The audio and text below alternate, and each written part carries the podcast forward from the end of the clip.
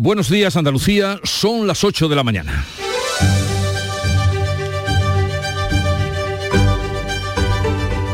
En Canal Sur Radio, La mañana de Andalucía con Jesús Vigorra.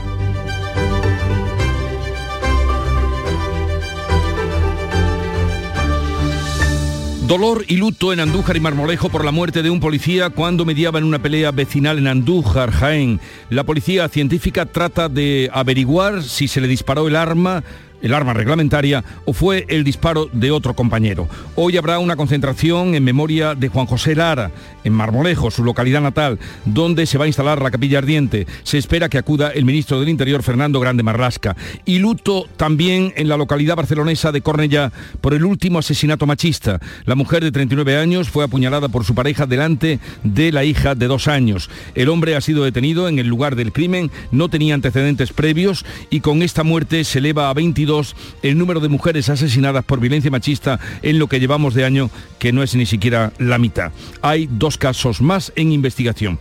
Semana decisiva la que hoy comienza para la constitución de los ayuntamientos. En Jaén Capital, el PP y PSOE siguen negociando con Jaén Merece Más. Y en la localidad granadina de Maracena, el acuerdo de PP con Vox y dos partidos locales servirá para desplazar a la alcaldesa socialista Berta Linares, que al final ha renunciado tras el escándalo por el secuestro de una concejal de su equipo de gobierno. Fuera de Andalucía están por decidir grandes capitales como Barcelona-Pamplona. Las encuestas que aparecen cada lunes, encuestas de cara al 23 de junio, de julio, dos nuevos sondeos confirman la amplia mayoría que obtendría el Partido Popular. Podría gobernar con respaldo de Vox, según la encuesta de Gastre para ABC, Feijó supera los 150 escaños y deja al PSOE sin opciones. El estudio de sociométrico para el español señala que el pacto Sumar Podemos otorga a la izquierda siete escaños más, pero sigue lejos de la mayoría. Alberto Núñez Feijó continúa en cabeza con 134 diputados. Con Vox, que tendría 47 diputados, sumarían una mayoría absoluta de 181. Y hoy comienzan los trabajos para sumar a las víctimas de cuelgamuros ah, reclamadas por sus familias y que están o permanecen en el antiguo Valle de los Caídos. La mañana de Andalucía. Social Energy. La revolución solar ha llegado a Andalucía para ofrecerte la información del tiempo. Lunes 12 de junio comienza una semana en la que nos esperan intervalos de nubes medias y altas. Hoy habrá nubosidad de evolución diurna en las sierras donde no se descartan algunos chubascos ocasionales que serán más probables en las sierras del noreste donde pueden ir acompañados de tormentas. Habrá también brumas matinales en el interior de la vertiente atlántica. Las temperaturas siguen con pocos cambios y los vientos van a soplar de componente oeste. Haz tu negocio más rentable con Social Energy. Aprovecha la entrada del verano generando tu propia energía y ahorra hasta el 90% en la factura eléctrica de tu empresa. Confía en el líder del mercado y disfruta de primeras marcas con hasta 25 años de garantía. Estudio gratuito en el 955 44 11 y socialenergy.es. Aprovecha las subvenciones disponibles. La revolución solar es Social Energy. Vamos a conocer cómo es la situación del tráfico en las carreteras de Andalucía. Conectamos con la DGT. Nos informa Alfonso Martínez. Buenos días. Buenos días. Hasta ahora en la red de carreteras de Andalucía y circulación lenta en Almería en la 7, en Viator en, dirección eh, Barcelona. También hay complicaciones. Les vamos a pedir especial cuidado en la provincia de Granada, en la GR30, en eh, Armilla, en sentido Bailén. Y les vamos a pedir también especial cuidado en la provincia de Málaga, ya que hay complicaciones de entrada a la capital malacitana por la A7 en el Rincón de la Victoria y en la A357 a la altura de Castañetas. Ya en la provincia de Sevilla hay tráfico lento de entrada a la capital hispalense por la A49 entre Camas y Bormujos y en la ronda S30 especial precaución en el puente del Centenario en ambos sentidos. En la provincia de Cádiz también hay circulación intensa eh, por un alcance que se ha producido en la A4 en el entorno de Tres Caminos hasta Jarana. Hay retenciones en sentido Jerez de la Frontera.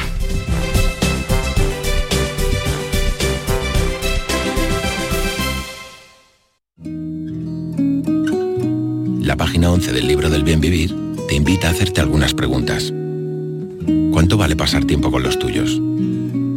¿Cuánto vale no tener que mirar el reloj?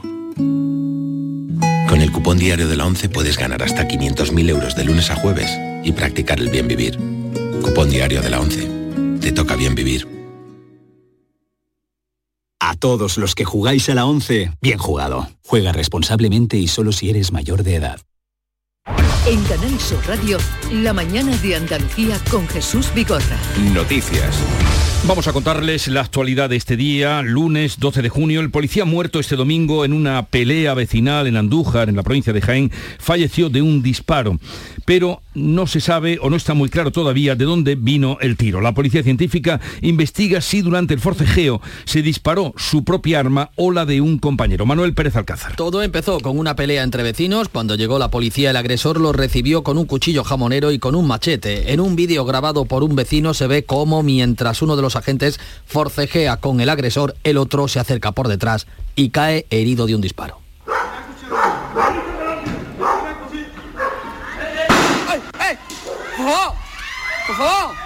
Los sindicatos policiales eh, han convocado hoy una concentración a mediodía en Sevilla. Luis Val, presidente de la coalición sindical de policías y de Jupol, demanda las pistolas de descarga eléctrica para evitar, dice, muertes como esta. Esta actuación con una pistola Taser hubiera terminado en una detención y como mucho el compañero se hubiera llevado una descarga igual que igual que en este caso el, el agresor, ¿no? El policía, Juan José Lara, de 40 años, murió en el hospital. El otro agente ha sufrido heridas de arma blanca y golpes de martillo. El agresor fue abatido por otra patrulla. La capilla ardiente del policía fallecido se va a instalar en el Salón de Plenos de Marmolejo, porque allí, de allí era natal. Eh, César Domínguez, cuéntanos. Eh, cuando llegue el cuerpo de, José Juan, llegará a Marmolejo, será instalada la capilla ardiente en el Salón de Plenos del Ayuntamiento. Antes, esta mañana, a partir de las 12, están convocados todos los vecinos de la localidad natal del policía fallecido en las puertas de su ayuntamiento. Además, se le van a conceder el Ayuntamiento de Marmolejo la medalla de oro de la ciudad a título póstumo, un acto previsto ya para las 7 de la tarde. Como decimos, una vez que lleguen los restos mortales del, del policía fallecido, quedará instalada su capilla ardiente en el salón de pleno del ayuntamiento. Capilla ardiente que está previsto que visite el ministro del Interior, Fernando Grande Marlasca. A continuación, sobre las 8, está previsto también el funeral en la parroquia de Nuestra Señora de la Paz de Marmolejo. El agente tenía 40 años, estaba casado y no tenía hijos. Recuerden que ambos municipios, tanto el de Marmolejo, natal, ciudad natal, como Andújar, donde estaba ejerciendo en la comisaría como policía, han decretado tres días de luto y han suspendido su agenda de actos oficiales. En este punto vamos a saludar al alcalde de Andújar, la ciudad donde ocurrieron los hechos, Pedro Rodríguez. Alcalde, buenos días. Buenos días. Eh, ¿Qué pasó, alcalde? Pues fue cuando nos avisaron de, de los disparos que, que se han producido entre la calle Las Monjas y calle El Horno, ¿no? Entonces ya eh, no estuvimos, que había un, un policía nacional muerto y que había muerto también el agresor. Y eso es todo, porque ahora está todo en investigación. Eh, usted no puede decirnos mm, de dónde procedía el disparo que acabó con el policía. No, evidentemente ahora mismo están en investigación. Ustedes saben que hay muchísimos vídeos por redes sociales, Sí. pero la- hay que ser prudentes y Tenemos alguna dificultad para hablar con el alcalde, pero a ver si podemos entendernos o llegar a, saber algo más. En cuanto a la pelea de los vecinos, brutal por lo que, por lo que nos estaban contando, por las imágenes que, se ven. eh, ah, bueno, en un momento vamos a poder tener al alcalde y podremos retomar la, la conversación con él después de, eh, a ver si mejoramos y podemos hablar con él. Alcalde, ¿me escucha? ¿Me escucha mejor, alcalde? Sí, sí, ahora lo escucho. Vale. Eh, le quería preguntar eh, de si tenían constancia eh, en el ayuntamiento de esa animadversión que tenían entre esos vecinos. No, no, no había ninguna constancia de esa animación, solamente hasta ayer que se produjo, se produjo a 8. Digo esto porque la brutalidad era extrema si estaba aporreando la puerta con un cuchillo y la otra en la otra mano llevaba un, una- un cuchillo de grandes dimensiones. Sí, claro, eso ahí demuestran todos los vídeos que, que están grabados, la, la agresión que, se produjo y ya está. No puedo decir nada más porque hay un estatus en investigación. ¿Conocía usted al policía que ha muerto, a Juan José Lara? Sí. ¿Llevaba mucho tiempo en Andújar? No puedo decirle exactamente el tiempo, pero sí llevaba tiempo ya en Andújar, llevaba por lo menos más de 10 años. Bueno, eh, va a ser hoy la capilla ardiente en Marmolejo. En Andújar han decretado también un día de luto. Sí, decretamos tres días de luto en Andújar y también se decretó en Marmolejo. Lo que pasa es que la capilla ardiente, al ser el policía natural de Marmolejo, se va a instalar allí en el segundo de plenos. Em, por otra parte, el, agresor, el que pretendía agredir al vecino, ¿era natural de, Andújar? Sí. Bueno, pues alcalde, quedamos a la espera de lo que den de sí esas investigaciones, a las que usted alude también. Eh, Pedro Rodríguez, alcalde de Andújar, un saludo y buenos días. Buenos días. Vamos con otro asunto después de ese terrible domingo, esa mañana de domingo en Andújar, de la que aún estamos hablando y sobre la que aún se está investigando. En Cádiz también hubo problemas. La policía local ha detenido a tres personas por delitos contra los agentes de la autoridad en una reyerta en la que llegaron a participar hasta 40 personas. Marilo Rico. La trifulca fue sobre las 5 de la madrugada del sábado en la punta de San Felipe, zona habitual de ocio nocturno en la capital gaditana. Varias decenas de personas divididas en dos bandos se lanzando botellas y piedras, según informa el ayuntamiento. La policía local alertó a la Policía Nacional, que no contaba a esa hora con unidades disponibles. En la pelea se pudieron localizar a unas 30 personas naturales de Jerez de la Frontera y otro grupo de una decena de implicados del puerto de Santa María. Tres policías resultaron lesionados y fueron detenidas tres personas que sufrieron lesiones de diversa consideración. La Asociación Unificada de Guardias Civiles denuncian la falta de efectivos en la provincia de Córdoba. Mar Ven imprescindible la reorganización del despliegue territorial, la comarcalización de unidades y reagrupación de efectivos, la dotación de personal propio para los nuevos equipos especializados y la incorporación de personal de reserva al desempeño de cometidos administrativos. Es necesario también, según los guardias civiles, incrementar el catálogo provincial de plazas, según Rafael Sánchez, portavoz de la asociación. Lo que le pedimos en ese sentido, respecto al problema que hemos planteado, es que los distintos foros de trabajo en los que ellos están presentes, que son más de los que a los que nosotros llegamos, que en la medida de sus posibilidades eh, planteen estas cuestiones. Y es que la Asociación Unificada del Cuerpo mantiene una ronda de conversaciones con los sindicatos y las diferentes administraciones para recabar su apoyo en problemas que padecen desde hace años. Desgraciadamente tenemos que volver a hablar de un nuevo asesinato por violencia de género. En esta ocasión, una mujer de 39 años ha muerto a manos de su pareja en un municipio barcelonés de Cornellá de Llobregat. La mujer ha sido apuñalada en su domicilio en presencia de su hija de solo dos años. Aunque los servicios sanitarios la encontraron viva, no lograron salvarle la vida. El presunto agresor ha sido detenido en el mismo lugar de los hechos. No había denuncias previas por parte de su pareja. El ayuntamiento de Cornellá ha suspendido los actos previstos con motivo de las fiestas del Corpus alcalde en funciones, Antonio Balmón, ha condenado el crimen. No consta ninguna denuncia, ningún tipo de actuación, nunca hemos tenido ningún indicador de que ahí hubiese ese tipo de, posibilidad. Es la vigésimo segunda mujer asesinada por su pareja o expareja en lo que llevamos de año y otros dos casos en investigación que podrían sumarse a la triste nómina de asesinatos machistas. Italia enviará a España el análisis del ADN a la madre de Sibora para contrastarlo con el cadáver encontrado la pasada semana emparedada en un inmueble de Torremolinos. Damián Bernal.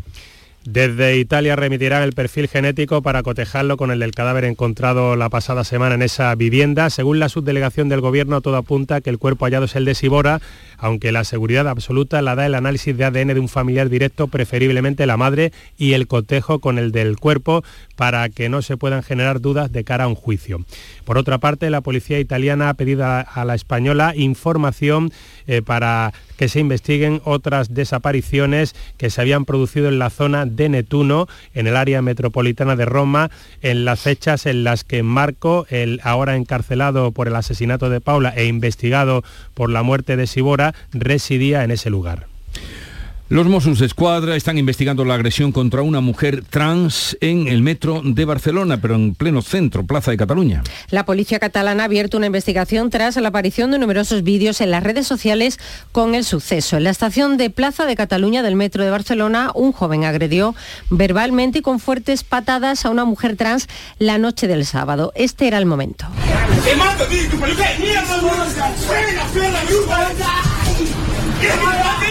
El Observatorio contra la Homofobia de Cataluña ha condenado la agresión. Las imágenes son de extrema brutalidad contra esa mujer trans. Son las 8.15 minutos de la mañana. La mañana de Andalucía. El 23 de julio es día de elecciones. Si eres una persona ciega o tienes una discapacidad visual grave y conoces el sistema braille, puedes votar con plena autonomía en las elecciones generales. Comunícalo en el teléfono gratuito 900-150-000 entre el 30 de mayo y el 26 de junio de 2023. El día de la votación podrás recoger la documentación en tu mesa electoral presentando tu DNI. Esta documentación incluirá la información necesaria en braille. Ministerio del Interior, Gobierno de España. En Canal Sur Radio, la mañana de Andalucía con Jesús Bigorra. Noticias. Esta semana, la que hoy se inicia, se constituyen los ayuntamientos de toda España salidos de las elecciones del pasado 28 de mayo. En Andalucía está por resolver la alcaldía de Jaén o la Diputación Provincial de Cádiz. Quedan cinco días para negociar. Jaén merece más, tiene la llave del ayuntamiento de la capital jiennense. Su portavoz, Manuel Vallejo, ha avanzado en Canal Sur Radio que se decantará entre PP o PSOE por quien garantice, dice, más inversiones. Lo que no quiero que piense la gente es que, mira, ya se ha buscado la arquitectura para ser el alcalde. No, no, no, porque vemos que podría ser lo lógico si juntamos los tres, porque el uno no va a querer que sea el otro y el otro no va a querer que sea el uno. De todas maneras, si hay un acuerdo para que sea uno u otro, pues nosotros encantados. Que lo que queremos es que trabajemos todos por Jaén y acabemos con él. No hay. La alcaldesa en funciones de Maracena, Berta Linares, renunciaba el viernes a volver a presentarse a la investidura en un intento de salvar para el PSOE el ayuntamiento de este municipio granadino tras el escándalo por el secuestro de una concejal. El PP tiene un pacto ya con Vox, Quiero Maracena y Maracena conecta para hacerse con la alcaldía. Fuera de Andalucía el interés está en ciudades como Barcelona, donde Xavier Trías de Junts tiene más posibilidades de hacerse con la alcaldía por el veto cruzado entre el PP y los comuns eh, que dificulta al socialista Jaume Colboni lograr hacerse con el bastón de la alcaldía. En una semana se cierra el plazo para la presentación de listas electorales con vistas al 23 de julio. Eh, Podemos trata de enmendar el reparto de puestos pactado con Yolanda Díaz. El próximo lunes 19 de junio finaliza el plazo para presentar las candidaturas. Podemos presionar esta semana para tratar de levantar el veto a Irene Montero. Otro de los excluidos, el portavoz del Congreso en el Congreso, Pablo Echenique, ha criticado en redes el duro golpe que a su juicio Sumar le ha querido dar a Podemos. En el PP, el exconsejero de la Junta, Juan Bravo, liderará la lista al Congreso en Sevilla y el alcalde de Carmona, Juan Ávila, la del Senado. El líder del partido, Núñez Feijó, se preguntaba para qué eh, quiere Pedro Sánchez seis caras, seis cara a cara y le ha invitado a debatir con Yolanda, Yolanda Díaz, Irene Montero, Otegui o Puigdemont. ¿Para qué quiere seis cara a cara? Para decir seis veces que no pactará con el independentismo, para decir seis veces que no eliminaría el delito de sedición o para decir seis veces que la ley del sí es sí no va a rebajar las penas a ningún violador o a ningún pederasta. El líder de los socialistas catalanes, Salvador Illa, ha pedido a Feijó que debata y desvele sus planes económicos y si pataran con Vox. Con Concentración de militantes y del portavoz de Ciudadanos contra la decisión de la dirección del partido de no concurrir a las elecciones generales. Edmundo Val se ha concentrado este domingo con un grupo de afiliados y de simpatizantes ante la sede del partido en Madrid. Critica que la decisión de la dirección de Ciudadanos de no presentarse a las elecciones generales de julio y les acusa de quedarse en la caja del partido para presentarse a las elecciones europeas del próximo año. La pelea tiene que ser dentro de Ciudadanos. Vamos a pelear hasta que no podamos más. Nosotros no nos rendimos nunca. Miren con quién estoy, con Paco Igea y con Santiago Saura. Nosotros no nos rendimos nunca. Vamos a pelear hasta el final por hacernos con las riendas de este partido si la dirección de Ciudadanos no rectifica su decisión de no presentarnos a, a las elecciones generales. Y las encuestas que aparecen cada lunes y que se han publicado confirman la amplia mayoría del Partido Popular en las elecciones del 23 de julio. Podría gobernar con el respaldo de Vox. Según la encuesta de GAT3 para BC, Feijó supera los 150 escaños y deja al PSOE sin opciones. La suma de las izquierdas se queda muy lejos de reeditar el actual gobierno de coalición a pesar del acuerdo con Yolanda Díaz y Podemos. Según otro sondeo de Sociométrica para el español, el pacto Sumar Podemos otorga a la izquierda siete escaños más pero sigue lejos de la mayoría. Alberto Núñez Fijó continúa en cabeza con el 32% de los apoyos y se quedaría con 134 diputados. Con Vox, que tendría 47 diputados, sumaría una mayoría absoluta de 181. La encuesta de Sigma 2 para el mundo de este domingo deja al PSOE con 103 diputados frente a un Feijó que también crece y alcanzaría 145 escaños. Casi 50.000 estudiantes andaluces se enfrentan mañana a la selectividad. La prueba de evaluación para el acceso a la universidad tendrá este curso casi un 4% más de alumnos. Hay 129 sedes en Andalucía y en las últimas horas los nervios se multiplican. Muy mm, a la vez nerviosa, pero muy tranquila porque llevamos estudiando unas cuantas semanas y bastante bien. Ha habido momentos de tensión, exámenes finales, todo cuenta muchísimo para la nota, al final la nota cuenta muchísimo, casi más que selectividad, o sea que también ya llevamos todo el curso un poco tensa, pero ahora es como la recta final, entonces mucho más. Un estudio de la Universidad de Granada concluye que la una y media de la tarde es la mejor hora para examinarse las nueve, la peor. Los alumnos están citados mañana a las 8, los exámenes comenzarán a las ocho y media de la mañana, casi un 96% de los alumnos aprobó el pasado año. El Consejo de Gobierno de la Junta, que se ha adelantado a este lunes, aprobará el plan de emergencia ante el riesgo de maremotos. Andalucía se encuentra entre las comunidades autónomas con mayor riesgo de terremoto, aunque se considera moderado en un escala global. El consejero de la presidencia, Antonio Sanz, explica que el plan de emergencia ante riesgo de maremotos cuenta con dispositivos de actuación con los que hacer frente a un posible tsunami.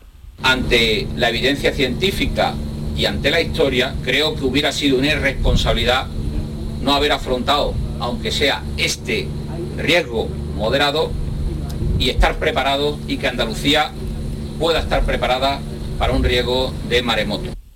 La reunión del Gobierno eh, se adelanta porque mañana el presidente Juanma Moreno asistirá en Málaga a la inauguración del Congreso Digital Enterprise. La audiencia de Sevilla aborda este lunes el veredicto del caso de la FAFE por el que se juzga el pago con dinero público en prostíbulos. El exdirector de la Fundación Fernando Villén se enfrenta a una petición de seis años de cárcel por un delito de malversación de fondos y de falsedad en documento público. Ante el jurado ha reconocido que pagó en cinco prostíbulos más de 32.000 euros de la tarjeta de la FAFE pero que el dinero lo devolvió en todos los casos. Y en el caso Invercaria, hoy comienza en la audiencia de Sevilla un nuevo juicio de la macrocausa que afecta a esta empresa de capital riesgo de la Junta en la etapa socialista. Se juzga la concesión de un préstamo de 90.000 euros a la entidad jiennense Bioaveda. Expertos Alcaldes, agricultores y ecologistas comparecen mañana en la comisión del Parlamento sobre la regularización de regadíos en la corona norte del Parque de Doñana. El texto impulsado por PP y Vox ha desatado un duro enfrentamiento entre el gobierno andaluz y la Junta. Las comparecencias comenzarán a las 10 de la mañana con los representantes de cooperativas agroalimentarias. La última será la del presidente del Consejo de Participación de Doñana, Miguel Delibes de Castro, que no figuraba en el listado inicial y que ha sido finalmente incluido por la insistencia de los partidos de izquierdas. De la lista de 24 comparecientes han rechazado comparecer la vicepresidenta Teresa Rivera y la Confederación Hidrográfica del Guadalquivir. El Pleno debatirá el jueves la reprobación a Rivera propuesta por Vox. Este lunes comienzan los trabajos para sumar a las víctimas de cuelgamuros reclamadas por los familiares. Un equipo multidisciplinar de 15 técnicos entre forenses, arqueólogos, odontólogos y genetistas van a entrar en las criptas del Valle de los Caídos, renombrado como cuelgamuros, para exhumar a 128 víctimas de la guerra civil y represaliados por el franquismo. Miembros de la policía científica van a ayudar en la identificación de las cajas para obtener restos óseos con los que cotejar el ADN. Algunos descendientes llevan 20 años esperando este momento. Los reyes de España y los de los Países Bajos van a visitar esta semana el puerto de Algeciras con motivo de la firma de varios acuerdos para el desarrollo del Valle Andaluz del hidrógeno verde. El rey Felipe VI y Guillermo Alejandro de los Países Bajos acudirán el próximo miércoles a un acto organizado por la compañía CEPSA en las instalaciones del Muelle Norte de Isla Verde, donde tendrá lugar la firma de varios acuerdos empresariales con las multinacionales que van a desarrollar el corredor marítimo de hidrógeno verde entre Algeciras y Rotterdam, entre el sur y el norte de Europa. Y el próximo 20 de junio, Felipe VI recibirá al rey Abdalá de Jordania en Córdoba dentro del proceso de Ácaba, una iniciativa del monarca jordano para la pacificación de Oriente Próximo. Abdalá II llegará el próximo lunes a Madrid y comerá con los reyes. Ambos monarcas se trasladarán a continuación a Córdoba, donde tendrá lugar el encuentro. El proceso de Ácaba desarrolla una serie de reuniones internacionales que persiguen reforzar la cooperación militar y de seguridad y el intercambio de experiencias para combatir el terrorismo. Recientemente España ha apelado al proceso de Acaba para reclamar un alto el fuego en la franja de Gaza y retomar el camino de la paz. La reina Leticia comienza este lunes un viaje de tres días a Colombia en el que va a conocer diversos proyectos de la cooperación española. Entre ellos uno de reinserción laboral de exguerrilleros de las FARC como muestra del apoyo de España al proceso de paz en el país andino. Doña Leticia llega esta tarde a Cartagena de Indias y abrirá su agenda mañana con la visita al centro de formación de la Agencia Estatal de la Cooperación al Desarrollo. La agenda de Doña Leticia en su primer viaje a Colombia como reina no prevé ningún encuentro con el presidente colombiano Gustavo Petro, quien estuvo en Madrid con su esposa a comienzos de mayo en la visita de Estado en la que Felipe VI anunció el viaje de cooperación. Precisamente en Colombia se están recuperando en el hospital los cuatro niños indígenas que sobrevivieron a un accidente de avioneta y a 40 días solos, los que estuvieron 40 días solos deambulando por la selva de Colombia. Están débiles y cubiertos de picaduras, pero no se teme por sus vidas. Han empezado a recibir visitas y a hablar de lo sucedido. La mayor de 13 años le ha contado a su padre que la madre sobrevivió cuatro días al accidente aéreo. Ella lo único que me aclara es que la mamá estuvo cuatro días viva. Entonces, antes de morir, la mamá le dice tal vez, váyanse. Esta niña, Leslie, conocedora del entorno, ha mantenido con vida a sus tres hermanos. El más pequeño, de tan solo un año, supo seleccionar frutas y hierbas eh, mm, comestibles, los alimentó con los kits de supervivencia que el ejército lanzó desde el aire y buscó resguardo y evitó los peligros de la selva.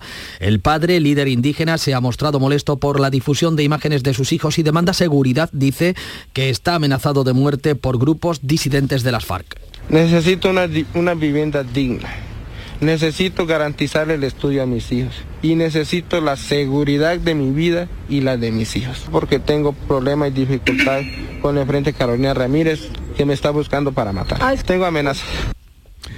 Maniobras militares de la OTAN en Alemania para mostrar a Putin la capacidad aérea defensiva de la alianza. El ejército del aire participa desde hoy en el mayor ejercicio aéreo de la historia de la OTAN. Se realiza en Alemania, va a durar 10 días y reúne a 10.000 soldados y 250 aviones de 25 países. Unas maniobras defensivas en un contexto de guerra que van a servir para mostrar músculo ante Putin y preparar una respuesta conjunta ante un hipotético ataque a un miembro de la Alianza Atlántica.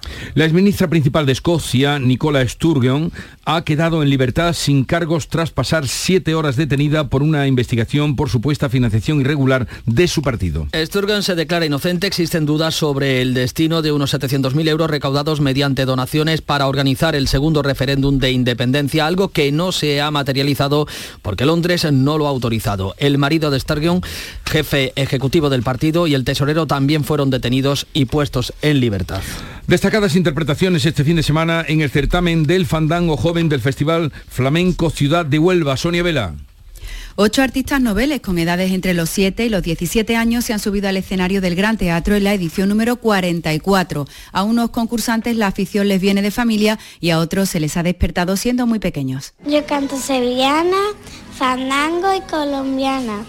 Yo desde chica en mi casa he escuchado flamenco, ya que mi madre y mi padre cantan los dos y mi, de la familia de mi padre también cantan todos. Ensayo dos horas a la semana y después en mi casa pues siempre hay alguna musiquilla en la cabeza que, que ronda.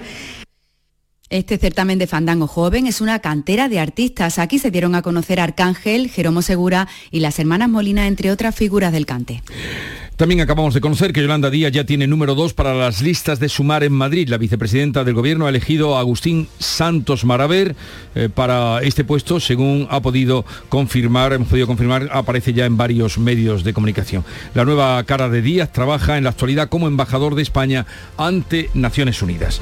Y destacadas, eh, destaca hoy en Google, cuando ustedes entren a buscar cualquier eh, curiosidad, el diseño de su buscador que se refiere al espeto de las sardinas.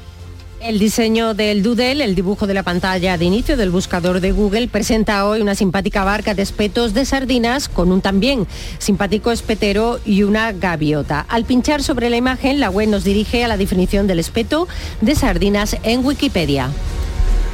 Llegamos así a las ocho y media, después de la información local que viene ahora, abriremos tertulia de actualidad con Raquel Montenegro, Kiko Chirino y Javier Caraballo.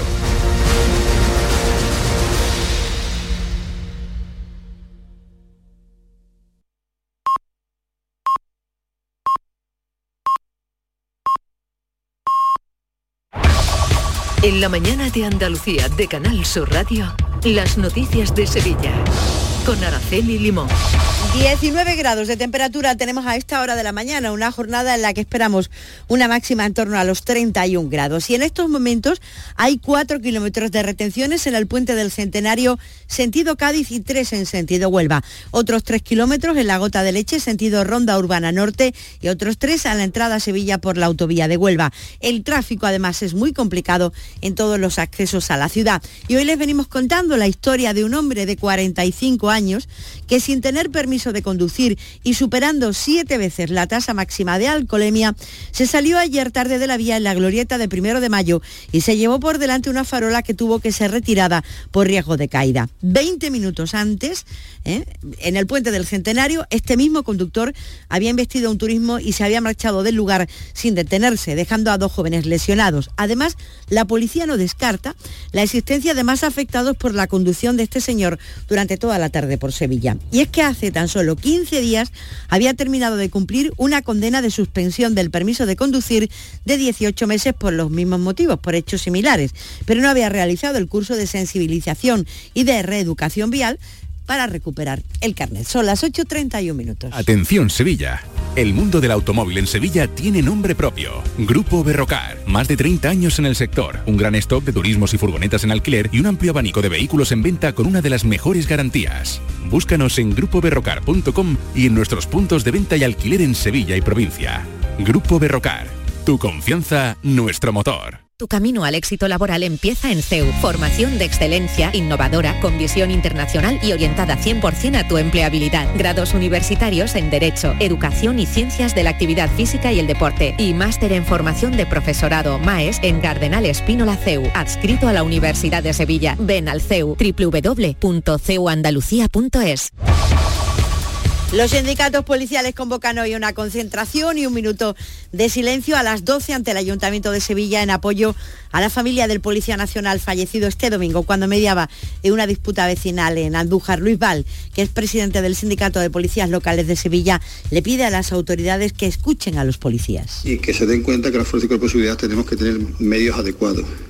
Y muchas veces el arma de fuego no es el medio adecuado teniendo otros medios como son medios eléctricos para, para poder reducir a una persona. Un taser hubiera terminado con la reducción de esta persona y no hubiera habido ningún fallecido casi seguro. La Junta de Andalucía presenta hoy en Sevilla la campaña sobre acogimiento, adopción y colaboración. En Sevilla hay 30 niños que necesitan una familia de acogida. Todos tienen menos de 7 años y entre ellos hay unos trillizos que han ido directamente a un centro de protección desde el hospital donde nacieron. El coordinador del programa de acogimiento familiar de APRONI, José Luis Guerrero, pide familias colaboradoras que quieran ser una especie de puente durante dos años hasta que se soluciona definitivamente el caso de estos niños durante ese tiempo, pues en vez de estar a la espera en un centro de protección, que eh, evidentemente están muy bien atendidos, pero nunca pueden tener ese cariño individualizado, ¿no? Que, ese arrope que le da un hogar. Por eso queremos que durante eso, ese tiempo estén en una familia hasta que se tome, se adopte una decisión definitiva sobre el futuro de cada uno de estos, de estos niños y niñas.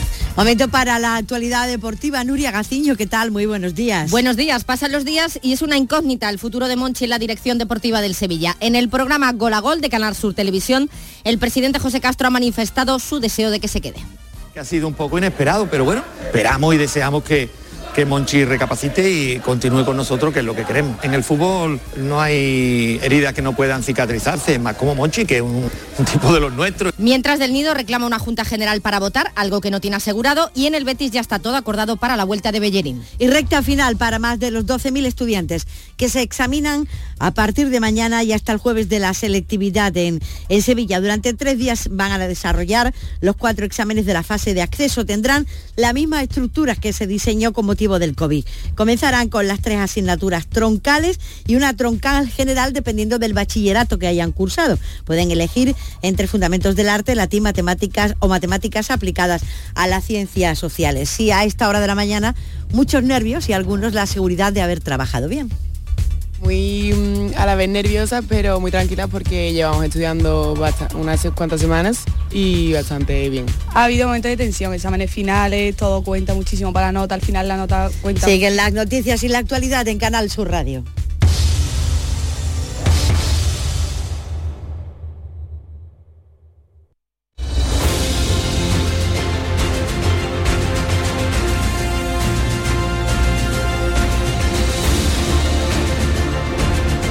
...8.35 minutos de la mañana, enseguida abrimos tertulia de actualidad, hoy con Raquel Montenegro, Kiko Chirino y Javier Caraballo. Será en un momento.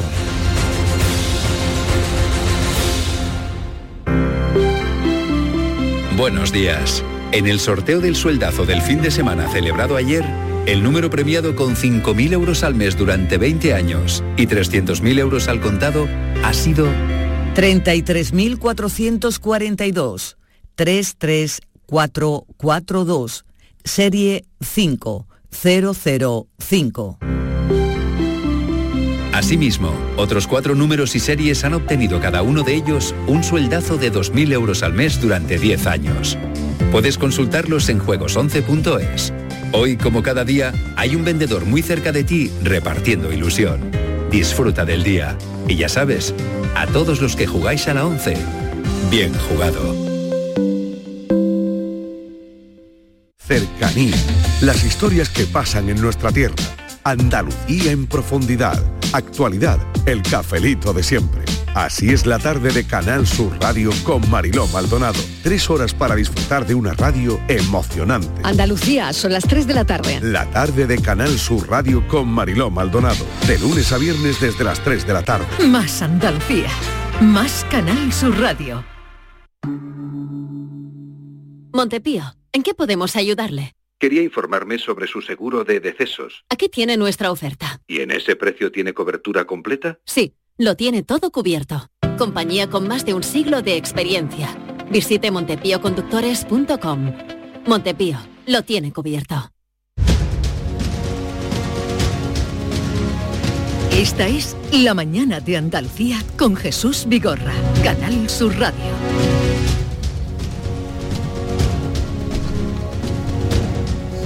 Tiempo de charla, tertulia, como ustedes quieran, mesa hoy de diálogo con Raquel Montenegro, directora del Ideal de Córdoba. Buenos días, Raquel. Buenos días, Jesús. ¿Cómo ha ido el fin de semana por Córdoba? Pues muy bien, ha sido un fin de semana estupendo. Ahora ya empezamos esta semana la escalada de temperatura hasta los 39 grados que ya los echábamos de menos en Córdoba. ¿He, he dicho el día de Córdoba o he dicho otra cosa? Ha dicho ideal de Córdoba. Porque ahora voy eh, el día el día que es ideal en Córdoba. Esto era lo que yo bueno, quería di- di- distintas empresas, distintas Esto empresas. era lo que yo quería decir. El día, que es un periódico ideal en Córdoba. Bueno, eh, vamos con Kiko Chirino, Ideal, su director del Ideal de Granada. Buenos días, Kiko. ¿Qué tal? Buenos días. ¿Cómo estás? Bien, bien, bien. En, Granada os ha salido todo bien, ¿no? El Corpus eh, ayer, todo bien. Han ascendido todos los equipos que podían ascender en el deporte, la Feria Taurina también ha estado a la altura y, y como observarás en mi voz, yo también he estado a la altura. Tú has, de lo estado, has dado todo, lo has dado todo. Cada vez me cuesta más trabajo estar a la altura de lo que de mí se espera, pero... Qué trabajito me cuesta, que decía el otro, el poeta, qué trabajito me cuesta quererte como te quiero. Bien, eh, pues eh, nos falta Javier Caraballo del Confidencial. Javier, buenos días. Muy buenos días. ¿Qué tal estás? Muy bien, esperando la ola de calor ya. Y ya empezamos, Javier, ya empezamos. Ya y bueno, lo que llega esta semana, la Ya- ola de calor. Yo, yo estaba contentísimo la semana pasada con, con- con la lluvia que ha habido, que, que- que ha supuesto nada, pero un alivio. Se ve en el campo y se ve en todas Sí. partes y nada. O sea, me- confiaba que se prolongara un poco, pero esta semana ya a partir del miércoles otra vez 40 grados y así. No, no tanto, no exageres, es menos. Eh, ya que me, me pones el capote, te diré, he estado este fin de semana por allí, por mi tierra, los Pedroches, incluso he llegado al Valle de Alcudia. La gente estaba contentísima. Hay que ver lo que hacen unas unas gotas de lluvia, unos días de lluvia, porque eh, era como el otoño. Mm, Entonces estaban súper contentos todos. Eh, qué alegría, eh, cómo se aprecia el agua, ¿no? Así es que un saludo desde aquí a, a mis paisanos.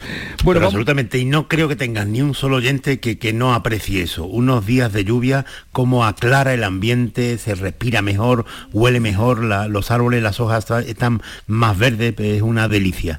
Pero se acabó ya ese ensueño. se acabó ese ensueño. Claro que estamos ya a 12 de junio, nada más y nada menos. Eh, eh, movimientos preelectorales, acabamos de conocer hace un momento, lo ha puesto la propia Yolanda Díaz en su cuenta de Twitter, ahora todo es por Twitter, las comunicaciones son ahora Twitter todas. Ha comunicado que Agustín Santos Maraver, que es embajador de España en las Naciones Unidas, será el número 2 por Madrid. Eso aquí en Andalucía, mm, los oyentes que tengo me escucharán poco, pero en fin, se se darán cuenta de la relevancia del que ha elegido para número 2 en su lista. Pero, mm, ¿cómo veis la confección de la lista? ¿Podéis darme alguna pista de, de- cómo, de nombres que estén saliendo ya por aquí, por Andalucía? Eh, bueno, bien, las listas están teniendo bastante movimiento. Yo creo que no asistíamos desde hace tiempo a listas tan movidas, con tantos movimientos y algunos de ellos tan inexplicables como los últimos. Eh, faltan las listas del Partido Popular, que habrá pues cierta continuidad, menos en lo, en lo esperado, no espero grandes sobresaltos en lo que afecta a listas en Andalucía. Y hemos asistido en estos últimos días a la configuración de Sumar, mm, que todavía le queda mucho por ajustarse y que en el reparto de sillones que están haciendo, porque lo que están es repartiendo puestos de salida para ver de las 16 agru- formaciones que forman este movimiento, que todas tengan una representación eh, más o menos representativa y ahí, pues por ejemplo, hemos asistido a que en Granada intentan colocar a una paracaidista, Martina Velarde, para que tenga aquí, intuyen un puesto de salida. Las listas del PSOE, que yo creo que Ujú. las que más hemos vivido en este último fin de semana, han sido la confirmación de lo que es el PSOE en estos momentos, que es un partido eh, sin crítica interna, donde los comités, tanto provincial como federal, están anulados y la crítica que existe es una crítica silente. Y hemos asistido a unas listas y sobre todo al liderazgo de esas candidaturas impuestas, y digo impuestas porque ha sido así, y así se lo reconocen off the record los dirigentes provinciales y, y los andaluces, impuestas por Pedro Sánchez, eh, para colocar a, a algunos de su entorno presente y otros del entorno pretérito, que ni siquiera mm, se le aventura o vaticina un recorrido político eh, en, los próximos, en los próximos años. Ese es el análisis de las listas que conocemos hasta ahora. Por Granada entonces dices que iría eh, Martina Velarde. En Granada tendríamos eh, situada Martina Velarde por sumar, tenemos confirmada a Carmen Calvo. Sí, es, eh, por el PSOE. por el PSOE. Eh, tenemos a Macarena Olona recogiendo firmas también por, por Granada y en el Partido Popular, aunque no se ha confirmado, encabezará la lista Carlos Rojas, que es una persona que además está llamada a tener un protagonismo relevante en en el futuro del PP, sobre todo si es de gobierno. Por, por Córdoba, ¿qué se mueve? Pues eh, bueno, por Córdoba ya están aprobadas las listas socialistas, como Sí. el resto de, de las provincias. Aquí no, aquí no ha habido desembarco, está Luis Planas, eh, en Córdoba, la segunda es Rafi Crespín, que es la, la secretaria general de Córdoba. Ahí no ha habido sorpresas. Para sumar, eh, sumar ha reservado para, para Córdoba el primer puesto para Izquierda Unida. Formación de gran tradición en la provincia, como, todos sabemos. Y bueno, se habla de que pudiera ser eh, su coordinador, Sebastián Pérez, el, candidato, pero es algo que, tendrán que confirmar en los próximos días.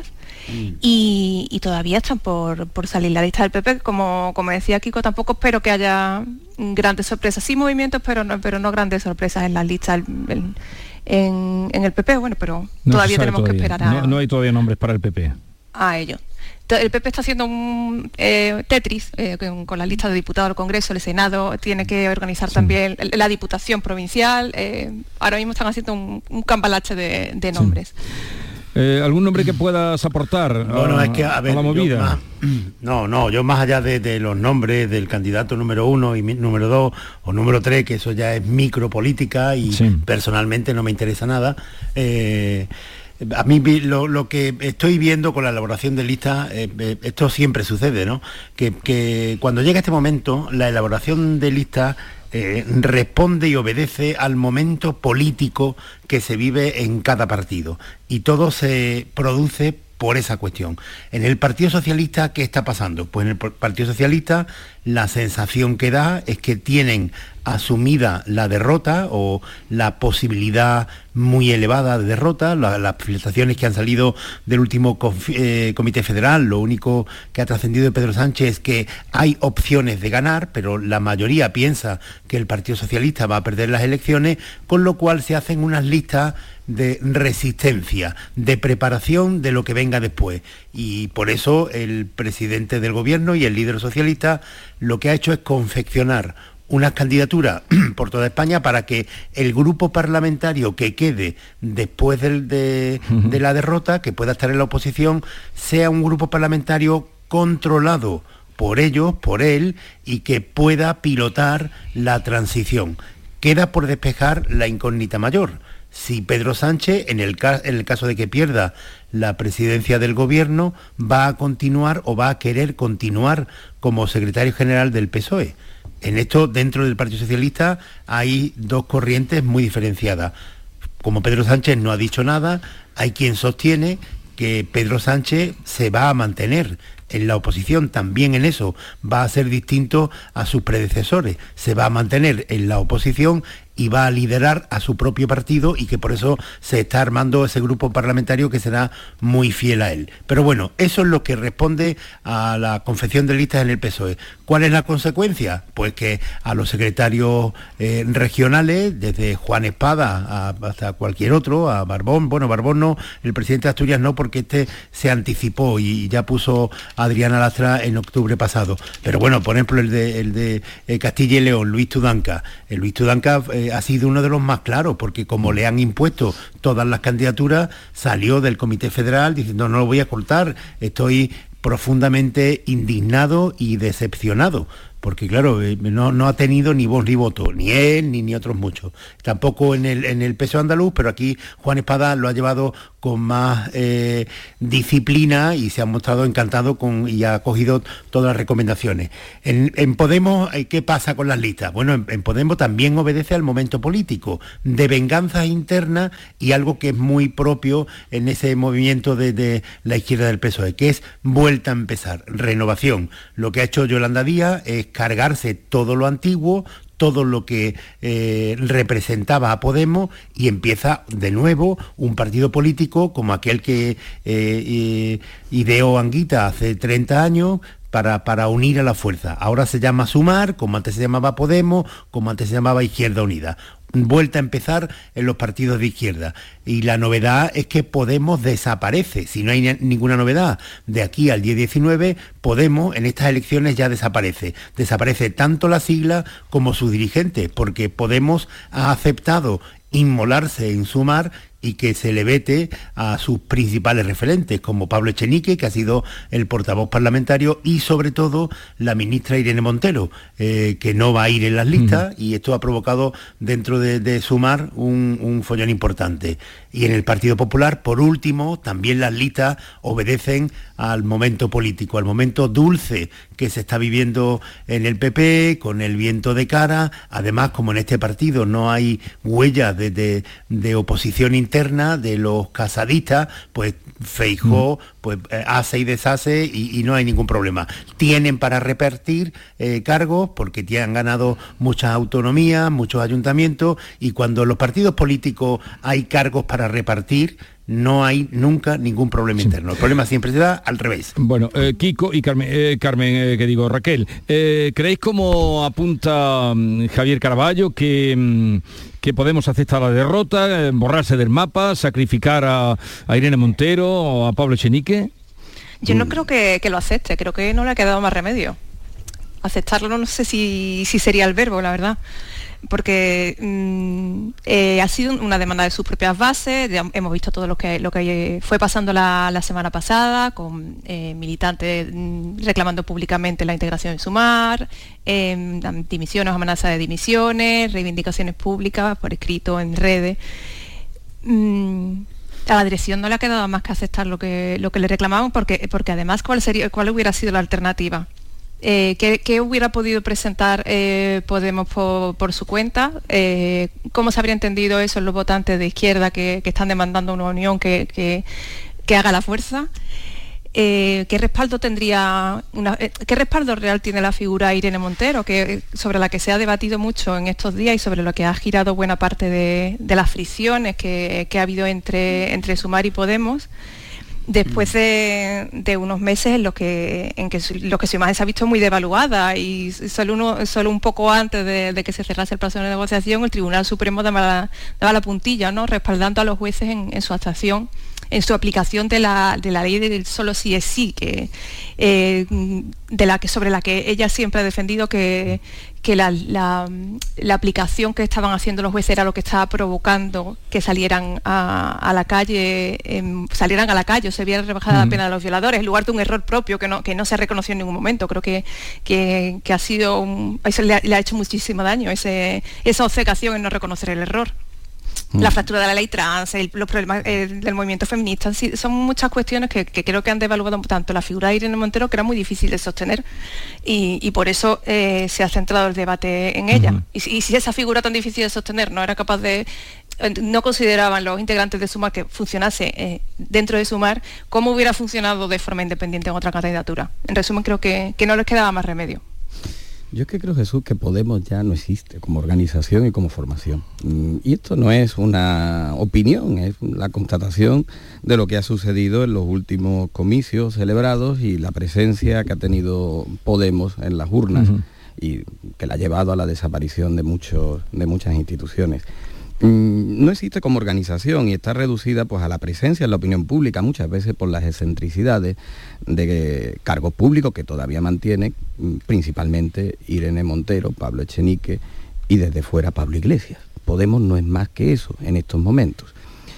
Eh, anuladas estas personas y la presencia en las listas de estas personas, Podemos viene a la, a la desaparición, aunque paradójicamente se reserva eh, en el acuerdo con Sumar una financiación, un porcentaje alto de las subvenciones que reciba, más del 20%, del 20% ¿no? Y hemos visto cómo Podemos eh, durante los últimos años acusaba pues, a la derecha mediática, a los empresarios, los acusaba de estar forzando su desaparición pero en realidad han terminado ejecutados por ellos mismos, porque han sido sus propios compañeros, algunos, la principal todavía, una compañera de Consejo de Ministros, la que ha terminado por anularlos, en una, en diluidos en un partido, imponiéndoles por encima y tragándose incluso la presencia de Íñigo Rejón en, alguna, en la lista por, por Madrid y vetando, ya digo, porque son palabras de ellos, vetando a Irene Montero y a, Pablo Echenique, que ha dicho que le han vetado con nombres y apellidos sus compañeros, no cualquier fuerza externa, sino sus compañeros. Y te, voy a hacer, eh, me salgo un, momento, ahora que te hablo de lo de vetar, vuelvo brevemente nada más a lo, de, a lo del PSOE, porque hablando de vetar, yo he publicado, he publicado, no ha sido desmentido y ya ha pasado el tiempo suficiente para que lo desmintieran, que Pedro Sánchez ha vetado, ha vetado al alcalde todavía de Granada, a Paco Cuenca, que era Sí. la persona que iba en, la- en las listas. Y lo ha vetado por la beligerancia que ha tenido y Sí. por la presencia que ha tenido en la reclamación de la Agencia de Inteligencia Artificial. Ese Ya. ha sido un nombre vetado. Estamos hablando de listas vetadas. Entonces, tanto en Podemos como en el PSOE, cuando tanto se ha acusado a esas fuerzas externas de querer acabar con el sanchismo, con Podemos, etcétera, etcétera, en realidad han terminado vetándose y aniquilándose entre ellos mismos. Bueno, pues mis tres compañeros ya han oído ustedes que mm, dan eh, a Podemos por fuera del panorama. Podemos ya no existe, habéis dicho, ¿no? Como organización y como partido. Sí, partido. Eso habéis dicho. Como organización Sí, y como partido. En una entrevista en La Vanguardia le preguntaban ayer eh, a Manuel Castel, dice, bueno, pues si desaparece eh, Manuel Castel, que ha sido ministro por Sí, esa ministro. parte, Podemita, eh, y le preguntaban, bueno, si desaparece Podemos, y decía Castel, no, no, no, Podemos ya ha desaparecido, pero que, que, eh, esto no es, lo que estamos viendo ahora son los estertores, pero que Podemos ha desaparecido, pero ha desaparecido en las últimas elecciones, que- que, ha quedado, o sea, que, que no es una cuestión de que ellos, no, no, no, no, no, Podemos lo han quitado de- del mapa institucional las personas que lo pusieron, que esto es lo que pasa en la democracia, los electores. Y lo que está lo que se está viviendo ahora es muy paradójico porque eh, a Irene Montero, la ministra de Igualdad, quien la ha, vetida- la han vetado ha sido lo suyo. Entonces tú dices, vamos a ver, si Pablo Iglesias, como está diciendo estos días, la, la, eh, dice y mantiene que Yolanda Díaz está ejecutando un plan de la extrema derecha para quitar de en medio, que esto es lo que está diciendo, ¿eh? O sea, según Pablo Iglesias, su compañera Yolanda Díaz, que es la Sí. que él puso para que fuera la líder de ese movimiento, Yolanda Díaz está ejecutando un plan de la extrema derecha en España para cargarse a Irene Montero. Dice, bueno, vamos a ver, si Yolanda Díaz es la que está ejecutando un plan de extrema derecha, ¿por qué Podemos va a apoyar a Yolanda Díaz? Pero si es que no se entiende. En fin, eh, ya veremos qué pasa. Encuestas, encuestas. ¿Habéis mirado las de hoy? Eh, ¿Le echáis cuentas? Faltan 41 días, ¿no? Son muchos días. Ha salido la de GAS 3, eh, las dos, luego está la encuesta del español, las dos dan como ganador al, al partido del PP, pero sigue subiendo, en alguna, sigue subiendo levemente el PSOE. Bu- Bueno, eh, en una baja Vox, ¿no? En otra Sí. Le dan un poco más a Vox. Eh, para mí la encuesta tiene, bueno, la validez que tiene, pues yo no, no creo que en tan poco tiempo, las encuestas en tan poco tiempo, un acuerdo del de sumar que fue de jueves, viernes, ya sea capaz de valorar la influencia que va a tener unas elecciones, ¿no? Eh, por cierto, las encuestas en las últimas elecciones municipales en algunas provincias tuvieron cerca, pero no tan atinadas como otras veces, incluso alguno perdió esa mácula de prestigio que podía, que podía tener. Entonces, una encuesta a día de hoy, ¿qué- qué- ¿para qué me sirve la interpretación que pueda hacer? Pues alguna de ellas, sobre todo la de ABC, mm, deja al Partido Popular eh, en circunstancias para poder gobernar, si no con una mayoría absoluta, sí en solitario esa posibilidad que hace eh, antes de la convocatoria de las elecciones era una posibilidad que formaba parte de una ensoñación más que de una realidad. Ahora en las encuestas dicen que puede ser, puede ser factible que el Partido Popular obtenga un margen necesario para gobernar en solitario. La campaña y las urnas dirán si esto es verdad o no. Lo que sí me llamó la atención ayer es que los discursos de Feijó últimos parecen ir muy en línea, muy en línea, anticipadamente, con lo que alguna de esas encuestas ha, ha- ha reflejado hoy. ¿no? Para mí ese es el valor que tiene una encuesta en una campaña que va a ser muy muy efervescente, muy cambiante y que va a tener mm, Muchas va a tener muchas encuestas. incógnitas y muchas Y muchas incógnitas. encuestas. Cierto, pero eh, eh, quizá más allá del valor que tenga una encuesta en concreto, estas dos encuestas mm, eh, por, por per se, eh, lo que sí que se, eh, que se valora o siempre se valora en, política es la, la tendencia, la evolución. Y, esa tendencia es evidente la, la que ha sido, ¿no? Encuesta, encuesta tras encuesta y en los resultados electorales de, de- de las últimas elecciones que se han celebrado en España. Las cinco últimas las ha, las ha ganado el PP, cada vez con, con un mayor porcentaje de apoyo. Mm, ahí podría estar la, la base de, esas declaraciones que hacía Feijo este fin de semana, que, comentaba Kiko tan, tan contundentes, ¿no? como tan seguras de, la posibilidad de alcanzar una mayoría que le permita gobernar por sí mismo, sin tener que, que facilitar la entrada de Vox en el gobierno. Mm, realmente queda todavía, quedan todavía algunas semanas, pero por ahora no parece que se vaya a romper la tendencia. Veremos mm, hacia dónde hacia dónde deriva. Núñez Fijo hablaba ayer de mayoría inapelable, eh, como la que le han dado a él allí en, la, en Galicia, era donde estaba ayer. Em, ¿Tú cómo lo ves, Caraballo? Todavía no miro las eh, encuestas, ¿no? Hasta que no se falte menos tiempo. Sí, la, sí, sí, las miro, pero bueno, que tampoco hago de cada encuesta un análisis definitivo, porque queda muchísimo tiempo y porque, eh, como hemos visto en las últimas elecciones, tanto en las andaluzas como en estas últimas municipales autonómicas, hay un porcentaje muy importante de, de gente que se decide al final. Y hay algo, en esto hay una característica que la, no sé si la he subrayado en otras ocasiones aquí, que, que eh, el porcentaje de personas que no se deciden las encuestas, que aparece como indeciso, no son tanto indecisos como indiferentes. Y esta es una característica que señalan los sociólogos que me parece muy importante del momento político que se vive en España. ¿Qué quiere decir indiferente? Que no indeciso. Porque no están dudando entre votar izquierda o derecha, sino que simplemente no están atentos a lo que está ocurriendo, no están atentos a la campaña electoral van a votar, saben que van a votar y deciden su voto en los últimos días, en la última semana, eh, en función de lo que piense su entorno. Y entonces esto lo que hace es que cada encuesta que se publica, al final resulta que el que va ganando termina amplificando su mayoría. Llegamos a las 9 de la mañana.